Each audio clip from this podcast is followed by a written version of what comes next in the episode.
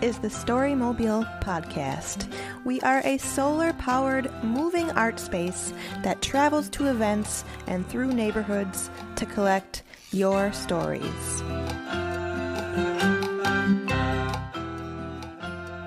On April 6th, 2017, hundreds of people gathered together to celebrate the release of St. Paul Almanac's 11th book.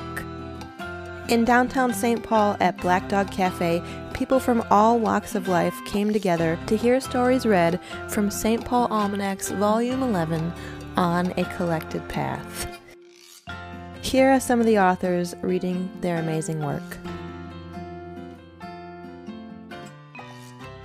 Our next author is Joan Mayeda Trigg. Uh, I first met Joan as a bookseller at the Hungry Mind bookstore and was more than happy to work with her and a bunch of other great people. Um, so I'm glad she's here like I am with everyone else, but uh, she's still a bookseller, and which is really cool. Um, but uh, a few things about Joan. She would rather tell you about herself through the essays she writes, but when pressed, she will say that she's a creative nonfiction writer, a bookseller, grandmother of four, and she has published essays in Cheers to Muses, Contemporary Works by Asian American Women, and the Journal of Asian American Renaissance. She has an MFA from Hamline University and is, sorry David, most adamantly from St. Paul.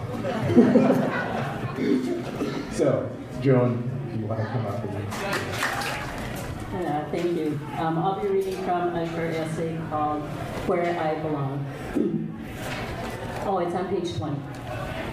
St. Paul is my home. I am made of the water and air of this place. I am accustomed to the short urban horizon, to the slant of sun that never reaches the top of the sky. In the morning, I expect the incessant conversation of sparrows, the cheer of robins, and the occasional resonant call of a cardinal, threaded with the sound of traffic from the freeway, cars passing on the street in front of our house, airplanes crossing to and from the airport from the, in the south. The smell of roasting coffee comes on an eastern breeze on some days, on others the sound of bagpipes or drums. Lilacs bloom in May, purple and fragrant. Maples and sumac claim the riverbanks in October. This is how I expect the world to be. The house we live in, husband, son, and I, was once my grandparents', my dad's folks. I only went there a few times when I was a child. Elm trees grew on the boulevards, arching over the street, creating a tunnel of shade and coolness in the summer. In my memory, the house is dark, shadowy, lined with the leggy plants my grandfather tended. The room's focal point, the aquarium, where angelfish watched me with glassy eyes. The stairs were steep, and in the, in the winter, a curtain hung at the landing to keep the warm air in the living area downstairs. I wish the wooden banister was longer and didn't have the large wooden head-sized band so I could try sliding down it. Sometime in the 70s, the elms were cut down to contain the spread of Dutch elm disease, and skinny ash saplings took their place. Now, every Sunday, every Sunday evening, we have family dinner at the heavy mahogany table that used to be my grandparents, and often our five kids, with partners and children, and my dad, join us. Dad says Grandma would be pleased that our house is full of children. The ash trees have grown tall and full enough to arch over and shade the street once again. Grandma's house is Grandma's house once more. This has been our house for 33 years. I've never lived more than nine miles from here. This is where we raised five children, and five generations of my family have lived within these walls. One daughter with her daughter stayed with us for a year. Despite this, sometimes I have felt like I don't belong.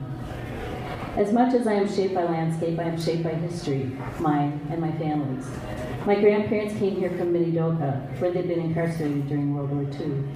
They couldn't purchase the house because they were not citizens, but they couldn't become citizens because they were Japanese. The neighborhood kids yelled monkey face at my grandmother. Dad and mom, when looking for their first apartment, followed many phone calls confirming open rooms, only to be told when they arrived to look that the rooms had been filled. I never became accustomed to the question, where are you from? Nor to the fact that St. Paul was never a satisfactory answer. nor knowing, nor to knowing my grandparents came from Japan were the only words that would stop the interrogation. This question marked me as an outsider, as someone who didn't belong. Books that acknowledged the realities of race and gender became windows to a world that included me. As I gained a larger perspective, I also gained the sense that I belong wherever I am, and where I am is St. Paul.